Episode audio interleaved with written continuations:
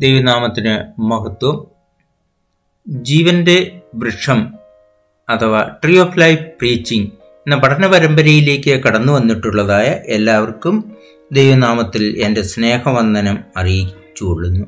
നമ്മളുടെ ഇന്നത്തെ ചിന്താവിഷയത്തിലേക്ക് വേണ്ടി തൊണ്ണൂറാം സങ്കീർത്തനം മൂന്നാം വാക്യം മർത്യരെ പൊടിയിലേക്ക് മടങ്ങുക എന്ന് കൽപ്പിച്ചുകൊണ്ട് അങ്ങ് മനുഷ്യരെ പൊടിയിലേക്ക് തിരികെ അയക്കുന്നു.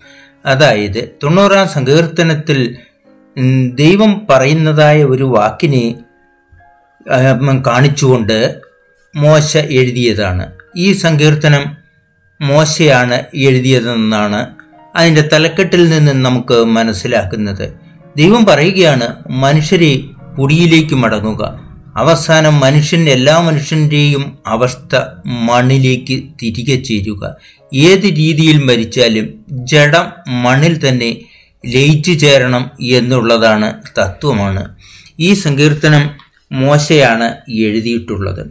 മോശ ഇസ്രായേൽ മക്കളുടെ നേതാവായിട്ട് ഈജിപ്തിൽ നിന്നും അവരെ കനാൻ ദേശത്തേക്ക് കൊണ്ടുപോകാൻ വേണ്ടി ദൈവം കൽപ്പിച്ചാക്കിയതായ ദൈവം തെരഞ്ഞെടുത്തതായ ഒരു വ്യക്തിയാണ് ഒരു ലീഡറാണ് മോശ എന്നുള്ളതാണ് അദ്ദേഹം ഇങ്ങനെ ഇസ്രായേൽ മക്കളെ മുമ്പോട്ട് കൊണ്ടുപോകുമ്പോഴാണ് ഇസ്രായേൽ മക്കളെ ഈജിപ്തിൽ നിന്നും ഇറക്കി ഫറവോന്റെ അടിമത്വത്തിൽ നിന്നും ഇറക്കി മരുഭൂമിയിൽ പോകുമ്പോൾ മരുഭൂമിയിൽ വെക്കുമ്പോൾ ചെല്ലുമ്പോൾ മരുഭൂമിയിൽ ചെല്ലുമ്പോൾ ഒരുപാട് പ്രശ്നങ്ങളും പ്രതിസന്ധികളും അവർക്ക് സംഭവിക്കുന്നുണ്ട്.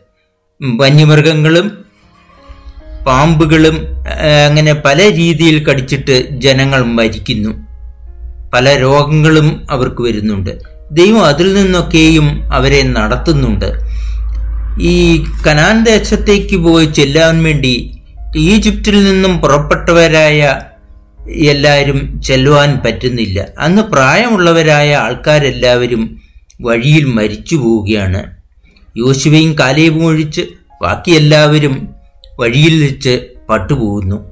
അതായത് മോശ പോലും കനാൻ ദേശത്ത് ചെന്നിടില്ല എന്നുള്ളതാണ് സത്യം. മോശ മോവാബ് ദേശത്ത് എന്ന് ചെല്ലുമ്പോഴത്തേക്ക് കനാൻ ദേശം ദൂരെ നിന്ന് കണ്ടു ദൈവം കാണിച്ചു. ദൈവം കാണിച്ച് കൊടുത്തു കനാൻ ദേശത്തെക്കുറിച്ച്. പക്ഷേ മോശയ്ക്കും അവിടെ ചെല്ലുവാൻ ദൈവം അനുവദിച്ചില്ല. അതായത് അവർ ഈ ഇസ്രായേൽ മക്കൾ പോകുന്ന വഴിക്ക് ദൈവത്തെ ആരാധിച്ചില്ല ദൈവത്തെ ബഹുമാനിച്ചില്ല ദൈവത്തോട് ദൈവം പറഞ്ഞതനുസരിച്ച് അവർ നടന്നില്ല എന്നുള്ള കാരണമാണ് എന്നുള്ള കുറ്റമാണ് ഇസ്രായേൽ മക്കളുടെ പേരിൽ പേരിൽ ഉണ്ടായിട്ടുള്ളത്. ഇവിടെ പറയുന്നു ഇവിടെ പറയുന്നതായ വാക്യം മനുഷ്യരെ കഷ്ടപ്പാടിൽ കൂടി കടന്നു പോകുവാൻ ദൈവം അനുഗ്രഹം അനുവദിച്ചപ്പോൾ മോശ പ്രാർത്ഥിക്കുന്നതാണ്. ഇത് തൊണ്ണൂറാം സങ്കീർത്തനത്തിന്റെ ആദ്യം തന്നെ നോക്കിയാൽ അധോനിയ അധോനിയ എന്ന് പറഞ്ഞ ദൈവമേ ദൈവമേ അവിടുന്ന് തന്നെയാണ് ഞങ്ങളെ വഴി നടത്തുന്നത്. എന്നാൽ ഈ കഷ്ടപ്പാടിൽ നിന്നും ഞങ്ങളെ വിടുവിക്കണമേ. മനുഷ്യന്റെ നിസ്സഹായതയെക്കുറിച്ച് മനുഷ്യന് മരണത്തിന്മേൽ അധികാരമില്ല. മരണം ദൈവം പറയുമ്പോൾ വരുന്നുണ്ട്. ഏത് സമയത്തും എപ്പോഴും എങ്ങനെയും മരണം വരുന്നുണ്ട്. അങ്ങനെ മരണത്തെക്കുറിച്ചും അവരുടെ പ്രതിസന്ധികളെക്കുറിച്ചും പറയുന്നതായ ഒരു വേദഭാഗ്യം ഭാഗമാണ് ഇത്. മർത്യരെ പൊടിയിലേക്ക് മടങ്ങുക എന്ന് ദൈവം കൽപ്പിച്ചിട്ട് അവരെ പൊടിയിലേക്ക് ആക്കുന്നു ഏത് രീതിയിൽ മരിച്ചാലും അതായത് കടലിൽ മരിച്ചാൽ പോലും അൾട്ടിമേറ്റ്ലി ചെന്നെത്തുന്നത് മണ്ണിലാണ്. മണ്ണിലേക്ക് ലയിച്ചു ചേരുകയാണ്. അങ്ങനെയാണ് മോശ ഇത് എഴുതിയിരിക്കുന്നത്.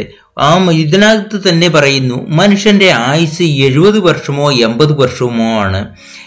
അങ്ങനെ ആ കാലയളവിൽ എഴുപതും എൺപതും ഒക്കെ വർഷത്തിനു മുൻപിട്ട് തന്നെ ജനങ്ങൾ മരിച്ചു പോകുന്നു. ആ ഒരുപാട് ജനങ്ങളും അന്ന് അവരുടേതായ ജനങ്ങളല്ല ജനങ്ങൾ എത്രയുണ്ടെന്ന് കൃത്യമായിട്ട് പറയുന്നില്ല എങ്കിലും ഹിന്ദി ബൈബിളിൽ അത് ആറായിരമാണെന്നും മറ്റുള്ളിടത്ത് അതിൽ കൂടുതലുണ്ടെന്നും ഇങ്ങനെ ഒരു വിശ്വാസമുണ്ട്.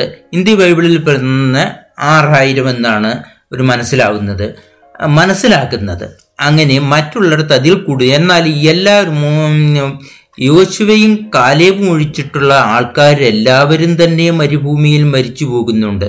മോശ മോവ് മോവാബ് ദേശത്ത് വരെ ചെല്ലുമ്പോൾ അവിടെ ആവർത്തന പുസ്തകം മുപ്പത്തൊന്നാം അധ്യായം രണ്ടാം വാക്യത്തിൽ മോ- മോവാബ് ദേശത്ത് വരെ ചെല്ലുമ്പോൾ മോശയും മരിച്ചു പോകുന്നെങ്കിയാണ് മോശയ്ക്ക് അപ്പോൾ മോവാബ് ദേശത്ത് വെച്ച് മരിക്കുമ്പോൾ മോശയ്ക്ക് നൂറ്റി ഇരുപത് വയസ്സായിരുന്നു.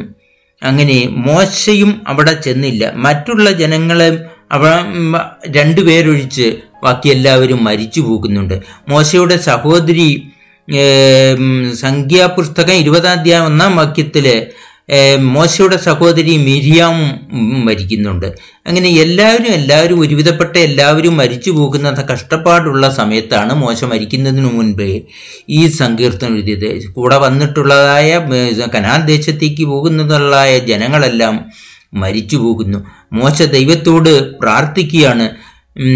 എല്ലാവരും കഷ്ടപ്പെടുന്നു. അതിനെക്കുറിച്ച് ദൈവത്തോട് യാചിക്കുകയാണ്. ഉൽപ്പത്തി പുസ്തകം മൂന്നാം അധ്യായം പത്തൊമ്പതാം വാക്യത്തിൽ പറയുന്നുണ്ട് മനുഷ്യനെ നിലത്തു നിന്നെടുക്കൂ ആ ആദാമിനെ ഭൂമിയിലെ മണ്ണുകൊണ്ട് ആദാമിനെ ഉണ്ടാക്കി ദൈവം ജീവശ്വാസം കൊടുത്തപ്പോഴാണ് ആദാം മനുഷ്യനായി വന്നത്. അതുപോലെ അതിൽ നിന്നുള്ള പരമ്പരയാണ് മനുഷ്യരെല്ലാവരും.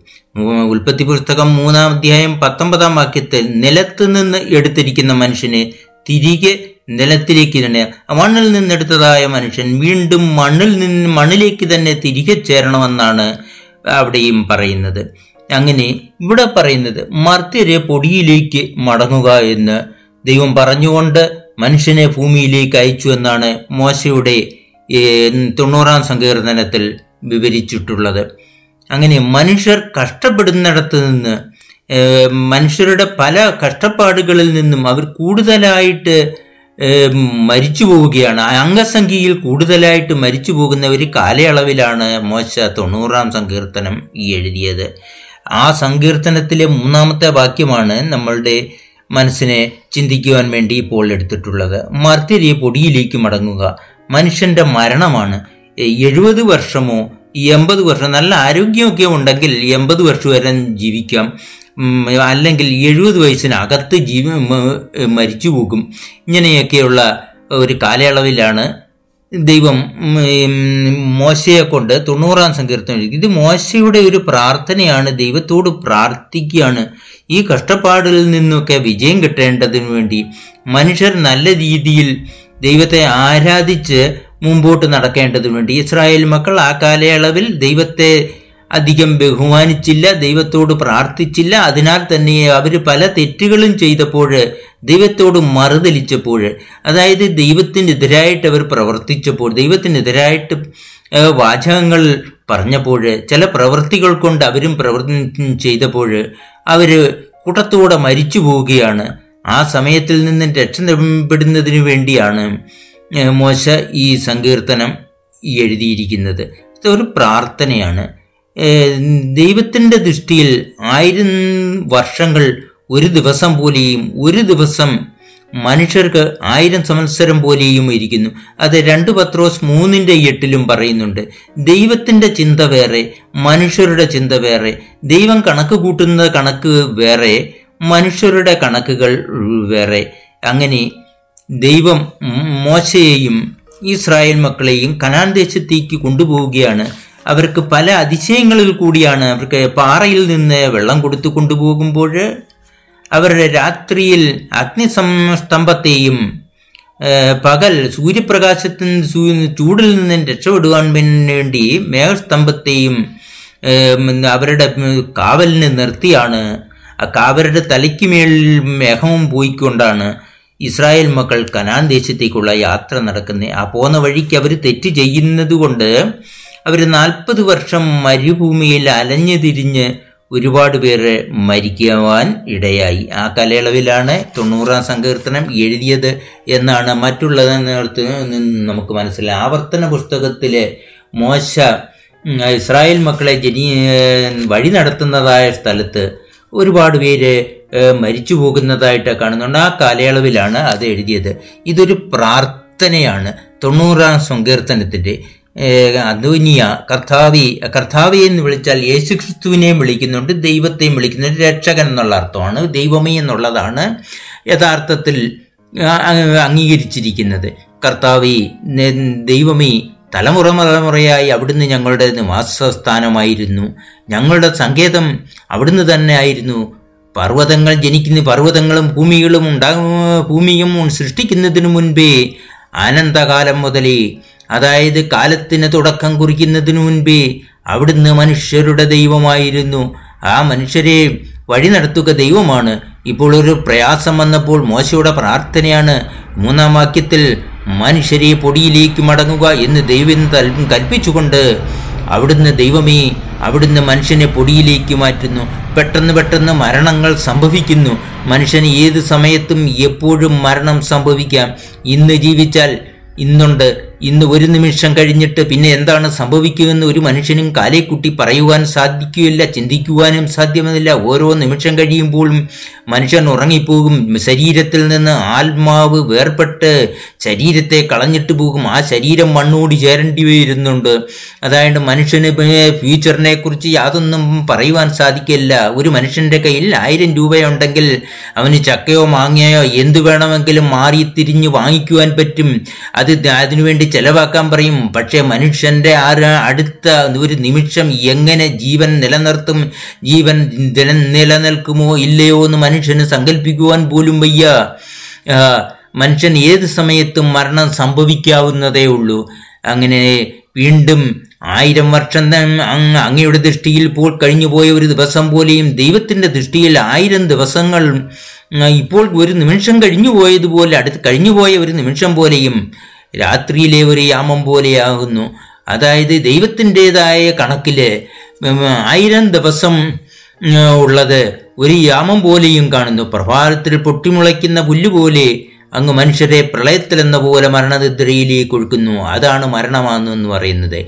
മരണത്തിലേക്ക് അങ്ങേ ദൈവം എപ്പോൾ വേണമെങ്കിലും ഒരു മനുഷ്യനെ മരണത്തിന് ഏൽപ്പിച്ചു അതായത് മനുഷ്യ ശരീരത്തിൽ നിന്നും ആത്മാവ് വേർപെട്ട് ദൈവത്തിന്റെ അടുക്കിലേക്ക് പോവുകയും ജഡം ഭൂമിയിൽ കളഞ്ഞ് മണ്ണോട് ചേരുകയും ചെയ്യുന്ന ഒരവസ്ഥയ്ക്ക് നാം പേര് പറയുന്നതായ പേരാണ് മരണം.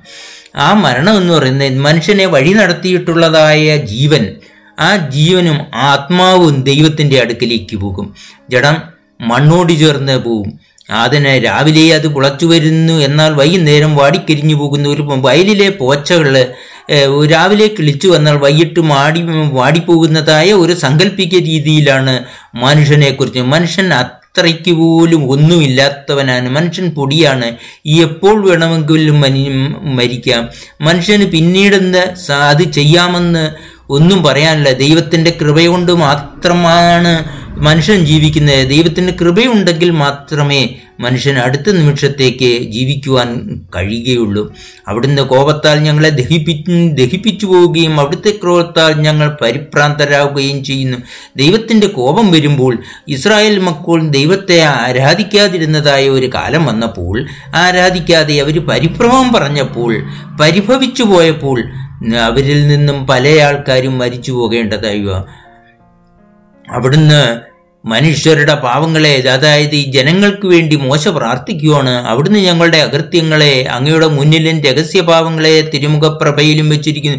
ദൈവമേ അവിടുന്ന് ഞങ്ങളുടെ പാവങ്ങൾ ഓർക്കുന്നു. ആ പാവങ്ങൾ മറന്നു പോകണേ ഞങ്ങളുടെ ദിവസങ്ങളെല്ലാം ഞങ്ങൾ ക്രോധത്തിന് കീഴിൽ കഴിഞ്ഞു പോകുന്നു. അതായത് ദൈവത്തിന് കോപം വന്നപ്പോൾ മനുഷ്യർ മരിക്കുവാൻ തുടങ്ങി. അങ്ങനെ ഞങ്ങളുടെ വർഷങ്ങൾക്കൊരു വിലാപത്തോടെ അവസാനിക്കുന്നു. അതായത് ഇസ്രായേൽ മക്കളുടെ സമയങ്ങൾ കാലങ്ങൾ വിലാപത്തോടു കൂടി സങ്കടത്തോടു കൂടി കഷ്ടപ്പാടുകളോടു കൂടി അവ അത് തീർന്നു പോകുന്നു. അതായത് പെട്ടെന്ന് മരിച്ചു പോകുന്നു എന്നാണ് മോശ ഇവിടെ ഉദ്ദേശിക്കുന്നത്. അതായത് മനുഷ്യന് പിന്നീടുള്ള സമയം മനുഷ്യന് ഒന്നുമില്ല. ആ ഉള്ള സമയം കയ്യിലുള്ള സമയം. അതായത് ആ നിമിഷം മാത്രമേ ഉള്ളൂ. ആ നിമിഷത്തിന്റെ അവസാനം പിന്നെ എന്താകുമെന്ന് മനുഷ്യൻ അറിയത്തില്ല ദൈവത്തിന് മാത്രമേ അത് അറിയത്തുള്ളൂ ഞങ്ങളുടെ ആയുസിന്റെ ദൈർഘ്യം എഴുപത് സംവത്സരം കരുത്തുള്ളവരാണെങ്കിൽ അത് എൺപത് വരെ. അതായത് മനുഷ്യരാശിക്ക് എഴുപത് വർഷമോ എഴുപതിനു മേളിൽ കരു നല്ല ആരോഗ്യമുള്ളവരാണെങ്കിൽ എൺപത് വരെയും ജീവിച്ചിരിക്കാം. എഴുപത് വരെ ചെല്ലുമെന്ന് ഉറപ്പില്ലാത്ത കൊച്ചുകുട്ടിയായിട്ടിരിക്കുമ്പോൾ മുതൽ വലുതാഴുന്നവരെ എഴുപത് വയസ്സിനകത്ത് വെച്ച് എപ്പോൾ വേണമെങ്കിലും ദൈവത്തിന് മനുഷ്യന് മനുഷ്യന്റെ ആത്മാവിനെ എടുക്കുവാൻ കഴിയും. അതായത് മനുഷ്യൻ എപ്പോഴും ദൈവത്തെ ഡിപ്പെൻഡ് ചെയ്തുകൊണ്ട് ദൈവത്തെ ആശ്രയിച്ചുകൊണ്ട് ദൈവത്തോട് പ്രാർത്ഥിച്ചുകൊണ്ട് ദൈവത്തെ ആരാധിച്ചുകൊണ്ട് മാത്രമേ ഒരു കാര്യങ്ങൾ നടക്കൂ. അതിന്റെ പ്രതാപമേറിയ വർഷങ്ങൾ കഷ്ടദിവസം അത് എഴുപത് വർഷമായാൽ തന്നെയും അത് കഷ്ടവും പ്രയാസവും നിറഞ്ഞതാണെന്നാണ് മോശ ഇവിടെ ലേഖനം ചെയ്തിരിക്കുന്നത്. അങ്ങയുടെ കോപത്തിൽ ശക്തി മനസ്സിലാക്കുവാൻ ആർക്കഴിക്കണം ദൈവമേ അവിടുത്തെ കോപത്തിന്റെ ശക്തി മനസ്സിലാക്കുവാൻ മനുഷ്യരാർക്കും സഹിയില്ല. അങ്ങയുടെ ക്രോധം അവിടുത്തേക്ക് ഞങ്ങൾക്കുണ്ടായിരിക്കേണ്ടത് ഭയത്തിന് ഭയത്തിനനുസൃതമാണ്. ഞങ്ങൾ എപ്പോഴും മരിക്കാമെന്ന് ഉള്ള വിചാരത്തിൽ ഭയപ്പെട്ടാണ് കഴിയുന്നത്. ദൈവത്തിന് മാത്രമേ മനുഷ്യന്റെ മേൽ നിയന്ത്രണമുള്ളൂ. ഞങ്ങൾക്ക് ജ്ഞാനമുള്ള ഒരു ഹൃദയം ലഭിക്കേണ്ടതിന് ഞങ്ങളുടെ ദിനങ്ങൾ എണ്ണുന്നതിന് ഞങ്ങളെ അഭ്യസിപ്പിക്കണേ. അതായത് മോശയുടെ പ്രാർത്ഥന ഞങ്ങൾ എവിടം വരെ ഉണ്ട്? ഞങ്ങൾ എവിടം വരെ ഉണ്ടെന്ന് ഞങ്ങളെ പഠിപ്പിക്കണമേ. ഞങ്ങളെ അറിയിക്കണമേ എന്ന് മോശ ദൈവത്തോട് പ്രാർത്ഥിക്കുകയാണ്. അതൊന്നും പക്ഷേ അതൊന്നും സാധാരണ മനുഷ്യർക്ക് അറിയുന്നില്ല. എപ്പോൾ മരിക്കുമെന്ന് ദൈവത്തിന് മാത്രമേ അറിയൂ. നമ്മളുടെ ജീവൻ ഏത് സമയത്താണ് പറന്നു പോകുന്നത് അതായത് ഈ ശരീരത്തിൽ ജീവിക്കാൻ ജീവനോ ആത്മാവിനോ കഴിയുന്നില്ലാത്ത ഒരു സാഹചര്യം ശരീരത്തിന് കുറവ് പറ്റുമ്പോൾ ആരോഗ്യം കുറയുമ്പോൾ ഏറ്റവും കുറഞ്ഞു പോകുമ്പോൾ അത് നഷ്ടപ്പെട്ടു പോകുന്നു. അതായത് ജീവൻ ഈശ്വരനിലേക്ക് കടന്നു പോകുന്നു അവിടുത്തെ അസഞ്ചല സ്നേഹത്താൽ ഓരോ പ്രഭാതവും ഞങ്ങൾക്ക് തൃപ്തികരമാക്കണമേ ദൈവത്തിന്റെ സ്നേഹത്തിൽ ഞങ്ങൾക്ക് ഓരോ പ്രഭാതവും അനുഗ്രഹമാക്കണമേ. അവിടുത്തെ പ്രവൃത്തികൾ അങ്ങയുടെ സേവകർക്കും അങ്ങയുടെ മഹത്വം അവരുടെ മക്കൾക്കും വെളിപ്പെടുമാറാകട്ടെ. അതായത് ഇസ്രായേൽ മക്കളെ നടത്തിക്കൊണ്ടിരിക്കുമ്പോൾ മോശ പറയുന്നത് അവരുടെ മക്കൾക്ക് വേണ്ടിയും അവരുടെ മക്കളുടെ മക്കൾക്ക് വേണ്ടിയും ദൈവത്തിന്റെ മഹത്വം ഉണ്ടാകട്ടെ. അങ്ങനെ പ്രാർത്ഥനയാണ് ഞങ്ങളുടെ ദൈവമായ കർത്താവിന്റെ കാരുണ്യം കർത്താവിന്റെ സിമ്പതി ഞങ്ങളുടെ മേലുണ്ടായിരിക്കുമാറാകട്ടെ ഞങ്ങളുടെ ദൈവമായ കർത്താവിന്റെ കർത്താവ് എന്ന് പറയുന്നത് രക്ഷകനാണ്. അതായത് ദൈവത്തെയും കർത്താവ് ഇവിടെ ബൈബിളിൽ പറയുന്നുണ്ട് യേശു ക്രിസ്തുവിനെയും പറയുന്നുണ്ട്. ഞങ്ങളുടെ ദൈവം ദൈവത്തിന്റെ കാരുണ്യം ഞങ്ങളുടെ പേരിൽ ഉണ്ടായിരിക്കണമേ. ഞങ്ങളുടെ പ്രക കൈകളുടെ പ്രവർത്തികൾ സഫലമാക്കി തരണമേ. ഞങ്ങൾ ചെയ്യുന്നതായ ജോലികൾ ഞങ്ങൾ ചെയ്യുന്നതായ എല്ലാം അനുഗ്രഹീതമാക്കണമേ എന്ന് ഈശ്വരനോട് മോശ പ്രാർത്ഥിക്കുന്നതാണ് ഞങ്ങളുടെ കൈകളുടെ പ്രവർത്തികൾ സഫലമാക്കണം ഞങ്ങൾ ചെയ്യുന്നതെല്ലാം വിജയകരമാകണമേ എന്ന് മോശ ദൈവത്തോട് പ്രാർത്ഥിക്കുകയാണ്. അതാണ് തൊണ്ണൂറാം സങ്കീർത്തനത്തിൽ അതായത് ഇസ്രായേൽ മക്കൾ ഏറ്റവും കഷ്ടപ്പെട്ടതായ സമയത്തിന് കഷ്ടപ്പെടുന്നതായ സമയത്തിന് മോശ എന്ന ദൈവപുരുഷൻ പ്രാർത്ഥിക്കുന്നതായ ഒരു പ്രാർത്ഥനയാണ് ഇതിനകത്ത് കാണുന്നത് തൊണ്ണൂറാം സങ്കീർത്തനത്തിൽ അങ്ങനെ മോശയുടെ പ്രാർത്ഥന ദൈവം കേൾക്കുകയും വീണ്ടും ഇസ്രായേൽ മക്കളെ കനാൻ ദേശത്ത് എത്തിക്കുന്നവരെയും ദൈവം വഴി നടത്തുകയും ചെയ്യുന്നു. മോശ മോവാവ് ദേശത്ത് മരിച്ചുപോയെങ്കിലും തന്നെയും അവരുടെ മക്കൾ അവരുടെ മക്കൾ പിന്നെ ജനിച്ചിട്ടുള്ളവർ പിന്നെ അവർ ഇസ്രായേലിന്റെ അടുത്ത തലമുറകൾ കനാൻ ദേശത്ത് പോയി പാർക്കുന്നു. യഹൂദന്മാരായിട്ട് അവിടെ പാർക്കുന്നുണ്ട്. മോശ അവരെ വഴി നടത്തിയ ഈ വിധമാണ് തൊണ്ണൂറാം സങ്കീർത്തനത്തിൽ മോശ പ്രാർത്ഥിക്കുന്നത്. ദൈവം അങ്ങനെ മോശയുടെ പ്രാർത്ഥന ദൈവം കൈക്കൊള്ളുകയും ഇസ്രായേൽ മക്കൾ തെറ്റ് ചെയ്തു പോയ തെറ്റിൽ നിന്നും അവരെ ക്ഷമ കൊടുത്ത് അവരെ വീണ്ടും വഴി നടത്തുകയും ചെയ്യുന്നതായ ഒരവസ്ഥ നമുക്ക് കാണുവാൻ കഴിയുന്നു. നമ്മളുടെയും ജീവിതം ഈശ്വരനോട് പ്രാർത്ഥിച്ച് ഈശ്വരനോട് അനു അനുഗ്രഹത്തിനു വേണ്ടി യാചിക്കുകയും ഈശ്വരന്റെ ഇഷ്ടപ്രകാരം ഈശ്വരൻ എന്താണ് പറയുന്നത്? ദൈവങ്ങൾ സങ്കല്പിക്കുന്നതായ അതേ വഴിയിൽ കൂടി മനുഷ്യൻ നടക്കുകയും ചെയ്ത് ദൈവത്തിന്റെ അനുഗ്രഹം പ്രാപിക്കേണ്ടതിന് നമ്മൾക്കും പ്രാർത്ഥിക്കാം. ഇത്രയും പറഞ്ഞുകൊണ്ട് ഇന്നത്തെ ഈ ചിന്താ വിഷയത്തിൽ നിന്നും തൽക്കാലം വിരമിക്കുന്നു.